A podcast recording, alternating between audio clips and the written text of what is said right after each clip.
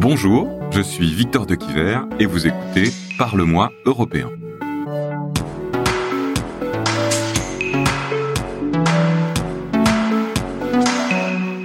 Bah, j'ai plus confiance en, avec l'Union européenne que sans Union européenne. L'Europe, pour moi, c'est un signe démocratique. Parce que euh, j'ai l'impression que pour l'instant, c'est plus les pays qui ont le pouvoir sur l'Europe que l'inverse. Comme c'est devenu un grand gigantisme, comment faire pour que ça puisse fonctionner bien entre nous, entre tous les peuples? C'est moins évident. Dernier épisode, quelle Union européenne pour demain? International, écologie, économie, frontières, technologie. Dans les 11 premiers épisodes, nous avons tenté de décrypter, sujet par sujet, les lignes de fracture, mais aussi les lignes de force à l'œuvre en Europe. Nous avons tenté de vous donner des clés pour que vous puissiez vous saisir de toutes ces questions. Mais il reste un sujet qu'on n'a pas abordé, un sujet qui fait le lien avec tous les autres, le fonctionnement de l'Union européenne. Et le moins qu'on puisse dire, c'est que les questions que nous allons traiter aujourd'hui sont capitales pour inventer l'Europe de demain. Comment faire du vieux continent un ensemble politique plus efficace et plus démocratique? Comment rapprocher les institutions des populations? Comment associer davantage les citoyens dans les décisions? La crise sanitaire que nous traversons actuellement nous oblige sans doute à revoir le fonctionnement de l'Union européenne de fond en comble. C'est en tout cas l'avis du député européen libéral Guy Verhofstadt. Nous avons besoin d'une autre Union européenne. Cette Union européenne n'est pas adaptée à ses objectifs. Elle n'est pas adaptée à l'avenir. Et nous le savons tous. Le Conseil le sait, la Commission le sait, le Parlement le sait, et même les citoyens le savent très certainement. Sa détermination semble entière, tout comme celles et ceux qui lui succèdent au Parlement européen ce 17 juin 2020. Il s'inquiète, d'autant que la sortie du Royaume-Uni de l'Union européenne le 31 janvier 2020 rebat les cartes géopolitiques et institutionnelles. Nous avons demandé à Nathalie Loiseau, députée Renew Europe, ce que ça allait changer pour les pays qui restent. On est forcément moins fort séparés qu'ensemble. On est dans la situation d'après un divorce. Ah, maintenant, on va essayer d'inventer euh, une relation avec euh, le Royaume-Uni euh, aussi bonne que possible, mais qui sera jamais aussi bonne qu'avant. Maintenant, dans l'avenir, ça change pas mal de choses. Par exemple, est-ce que le Royaume-Uni va participer à Erasmus? Est-ce qu'un étudiant européen qui va étudier au Royaume-Uni paiera comme avant la même chose qu'un Britannique? Réponse non. Il va payer beaucoup plus cher. Ça, c'est déjà une conséquence tangible. Quand on voit la manière dont les choses se passent au Royaume-Uni aujourd'hui, je pense que c'est un vaccin pour tous ceux qui auraient eu idée de faire la même chose. C'est la confusion, c'est la division. On voit par exemple l'Écosse ou l'Irlande du Nord ou même le Pays de Galles, très malheureux de la façon dont ça se passe. Et en réalité, des autorités britanniques qui font beaucoup d'écrans de fumée, mais qui essayent de limiter les dégâts parce que les dégâts sont là. Mais ça ne suffit pas de dire que, comme on pouvait s'y attendre, le Brexit n'est pas une bonne nouvelle. Il faut aussi se demander pourquoi des citoyens britanniques ont cru que leur avenir serait meilleur en dehors de l'Union européenne. L'Europe n'a pas su se vendre, l'Europe n'a pas su convaincre, elle a laissé euh, les politiciens populistes taper sur son dos à chaque fois que quelque chose était difficile. Et ça, j'espère que l'Europe s'est réveillée. J'espère aussi qu'on est plus attentif à lutter contre les campagnes de désinformation, y compris une propagande soutenue par des forces étrangères à l'Union européenne. Y a-t-il pour autant des leçons à tirer de ce départ? Au Parlement européen, tous les groupes politiques appellent au lancement de la conférence sur l'avenir de l'Union, pourtant retardée par les États membres. Irache Garcia Pérez, députée européenne espagnole, présidente du groupe social-démocrate. Si le Parlement et la Commission sont prêts depuis janvier à lancer cette conférence, le Conseil n'a pas encore été en mesure de trouver un accord. Mesdames et messieurs, nous devons avoir une Union européenne plus forte à l'avenir et nous ne pouvons pas le faire seuls dans la bulle européenne. Nous devons ouvrir un grand débat et à cet égard, le Conseil a une grande responsabilité. Vous pouvez compter sur un Parlement conscient de la responsabilité qui nous incombe de faire face aux changements, aux défis et de construire une Europe plus forte avec les citoyens. Mais pour Zdzisław Grasnodębski, député polonais, vice-président du Parlement européen et membre du groupe conservateur ECR, cette réflexion devrait plutôt permettre aux États membres de retrouver leur souveraineté. Il est absolument nécessaire que nous organisions une conférence sur l'avenir de l'Europe, mais un exercice qui soit ouvert à ceux qui, peut-être, ne veulent pas d'un État fédéraliste européen. L'Union européenne doit être l'avenir d'États souverains. Nous devons être réalistes quant à l'avenir de l'Europe. Nous devons être unis dans la diversité, et je pense que c'est ça que l'Europe représente. Pour nous, il y a de plus en plus d'harmonisation dans l'Union européenne. Les nations ne sont plus en mesure de décider par elles-mêmes. L'Union européenne devient de plus en plus anti-européenne. Elle est en train de tourner le dos à sa propre nation, à sa propre raison d'être. Les détracteurs de l'Europe évoquent souvent un manque de démocratie dans le fonctionnement des institutions. Qu'en est-il? Pascal Durand, député du groupe Renew Europe et membre de la commission parlementaire des affaires constitutionnelles je nuance le constat de, l'absence de démocratie euh, en Europe, parce que c'est beaucoup trop facile de dire ça. Il y a un chemin. C'est-à-dire que l'Union européenne, elle n'est pas née au départ comme un projet politique. L'Union européenne, elle est née comme un projet de certains pays de répondre à une situation euh, qui était la situation d'après-guerre. Et c'est vrai qu'ils ont commencé à mettre en commun les productions de charbon, d'acier, etc. Mais ils n'ont pas voulu mettre en commun leur défense, par exemple, en disant non, non, la souveraineté, les frontières, ça doit rester euh, notre système éducatif, on ne doit pas le partager, notre système de santé, on ne doit pas le partager. Et c'est en ça que je dis que l'Europe évolue et qu'il ne faut pas euh, non plus jeter le bébé avec l'eau du bain, c'est que petit à petit, l'Europe se dit, mais il faut donner des compétences. Mais encore faut-il que les États les lâchent. La difficulté que rencontre le Parlement, c'est que nous n'avons pas le droit d'initiative parlementaire. Nous, nous sommes les seuls, élus au suffrage universel direct par 450 euh, millions de citoyennes et de citoyens européens. C'est nous, c'est les 700 députés euh, du Parlement européen. Donc, il faut absolument qu'on ait la capacité de dire, nous souhaitons maintenant légiférer sur euh, la question de la fiscalité, la question de, du commerce, etc., etc. Donc, la démocratie européenne, elle est en chemin. Elle se construit petit bout par petit bout pas assez vite. À, mon sens. Et oui, on a raison de dire euh, la démocratie n'est pas encore au niveau qu'elle devrait atteindre. Et oui, les députés sont élus par les citoyens lors des élections européennes. Ceux-là élisent à leur tour la présidence de la Commission, qui constitue son collège de commissaires. Ce sont les ministres de l'Europe, ceux qui sont chargés de l'exécution. Dans beaucoup de domaines, leurs propositions sont adoptées à la majorité qualifiée. Mais dans les domaines de crise dans lesquels l'Union européenne aurait besoin d'agir aujourd'hui, comme les ou la santé, ou sur des questions comme la fiscalité des géants du numérique ou le respect de l'état de droit, l'unanimité est encore la règle. Autrement dit, il suffit qu'un seul chef d'État des 27 pays membres bloque pour que tout s'arrête.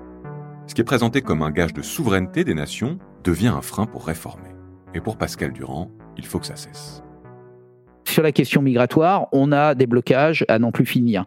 On en a d'autres sur les questions qui sont maintenant d'actualité brûlante, celle de la fiscalité, la taxe sur les transactions financières, la taxe sur les GAFAM. Ça, c'est une illustration totale du blocage parce que quand le Parlement vote euh, des textes là-dessus, et, on le fait euh, très régulièrement, des textes qui ont une vraie valeur euh, normalement, eh bien ils sont bloqués au Conseil par le veto que va opposer l'Irlande, le Luxembourg, le déficit démocratique euh, le plus flagrant, il est là. Il est dans le fonctionnement du Conseil européen. Aucune démocratie au monde ne fonctionne avec une règle d'unanimité. Il y a quelques sujets qui arrivent à passer outre parce qu'il ne faut pas l'unanimité. Par exemple, les sujets autour du climat, autour de l'énergie. Et là, on voit que ça marche. Quelles sont les pistes pour remédier à ce déficit de démocratie que pointent certains? Comment associer davantage les citoyens aux décisions prises? Faut-il instaurer une démocratie participative? On n'arrivera pas à faire progresser la démocratie européenne sans le sentiment partagé d'une citoyenneté européenne. Ça, ça n'existera jamais. Donc, on a amélioré un petit peu avec l'initiative citoyenne européenne qui permet à un million de citoyens dans ce pays de demander qu'il y ait euh, des lois qui avancent en Europe.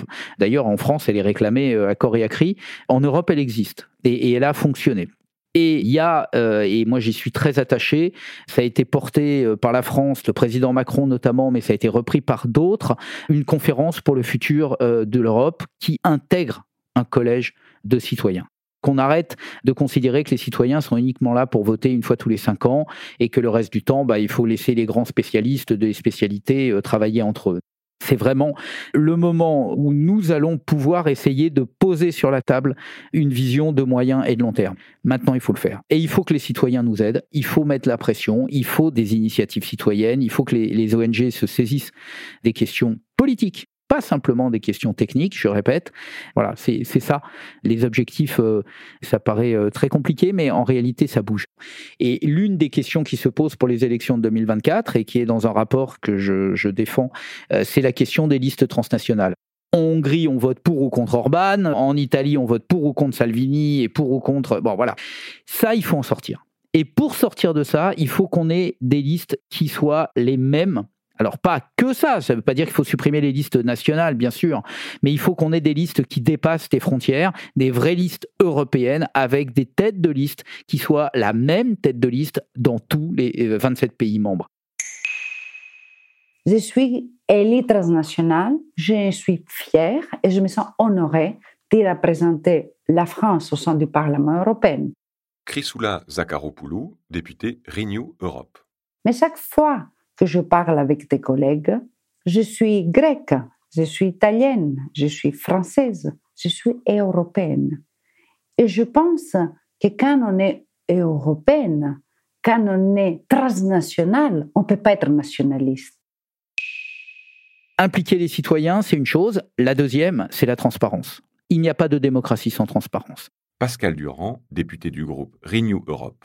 Nous, ce que l'on fait au Parlement, tout est filmé, transparent, discuté, euh, nos, amendements sont connus, publiés, etc.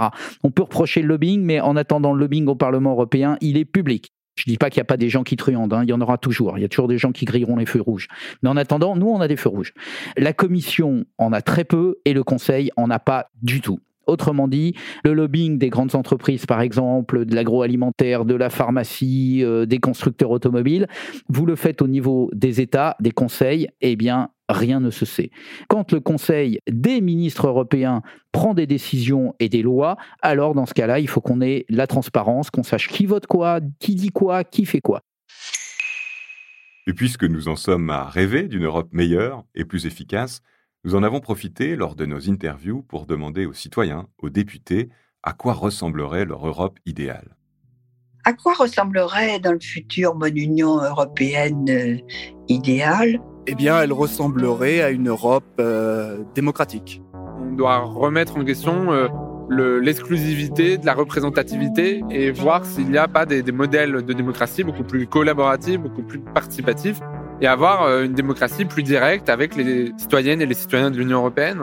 Et ça nous permet euh, notamment de faire en sorte euh, de réduire la montée de l'extrême droite qu'il y a dans ce, dans ce continent et qui est vraiment inquiétante. Aujourd'hui, finalement, je m'interroge moins sur mon idéal d'Union européenne que sur mes inquiétudes que cette Union européenne elle puisse, elle puisse chanceler. Ce que je souhaite à l'avenir, c'est que ce soit le Parlement européen qui est soit en compétence partagée, voire en compétence exclusive, la possibilité d'initier des lois. C'est pour ça que pour moi c'est important d'être à la fois député mais aussi activiste. Moi je pense qu'il faut que l'Europe aide les étincelles des citoyens. On est toujours, toujours, toujours sur le sujet économique. Je comprends bien, ça nous gouverne. Si, si le moteur est en panne, qu'il n'y a plus d'activité économique, il n'y a plus d'activité du tout. Mais l'Europe, c'est bien autre chose. C'est un espace de vie, de travail, d'innovation, d'impulsion. L'Europe, elle doit être solide, forte dans l'espace mondial. Nous vivons dans le monde qui change. Alors l'Union européenne d'aujourd'hui, c'est pas l'Union européenne de demain. Mon Union européenne idéale, ce serait l'Union qui ne serait plus naïve dans la mondialisation, qui serait en capacité euh, d'exporter ses standards et ses normes, qui assumerait sa place dans l'ordre géopolitique mondial euh, L'Union européenne idéale, ça serait euh, une Union européenne qui euh, est une référence dans le monde. L'égalité doit aujourd'hui devenir une idée neuve pour le monde. L'Europe doit rester sur cette planète l'endroit où un maximum d'habitants de cette planète ont envie de venir vivre. Mon Europe de demain, ce sera une Europe beaucoup plus citoyenne, une Europe beaucoup plus verte et une Europe beaucoup plus féminisée et rajeunie. Mais surtout, une Europe idéale, ce serait une Europe sociale En fait, c'est une union qui pense à se mettre au service des Européens plus qu'à sa propre euh, survie. Pour le coup, s'il y a bien quelque chose qui a du sens historiquement, politiquement en Europe, c'est euh, la culture. C'est euh, les arts, c'est le monde de l'esprit. Et tout ça est un peu le grand oublié des politiques européennes. Pourquoi je suis écologiste C'est la vie. Et pour entretenir la vie, eh ben, il y a certaines contraintes. Et il faut que on participe tous au fait qu'on puisse tous vivre ensemble dans cette planète. Et ça passera par l'euro. Il nous faut vraiment la protection des frontières. Un continent vieillissant est un continent qui n'est pas viable. Pour moi, l'Europe du futur ne devrait pas être une Europe géographique déjà, mais plutôt une Europe euh, plus restreinte, avec des pays qui se ressemblent plus. D'abord, ce serait plus donc l'Union européenne, ce serait euh, une Europe de, de nations libres. Je trouve qu'à 27, c'est compliqué. Enfin, si un jour les Brésiliens veulent adhérer à l'UE, mais très bien.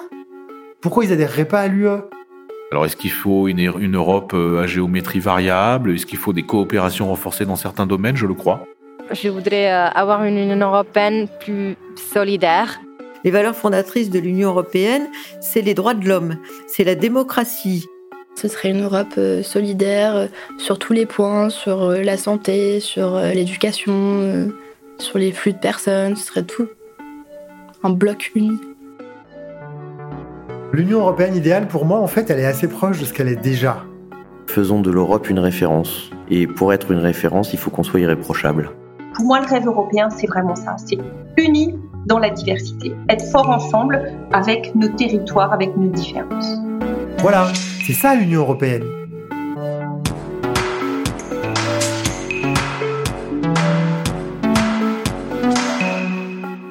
Parle-moi européen, un podcast produit par Bababam pour le Parlement européen, présenté par Victor de Quiver et préparé avec Quentin Tenot.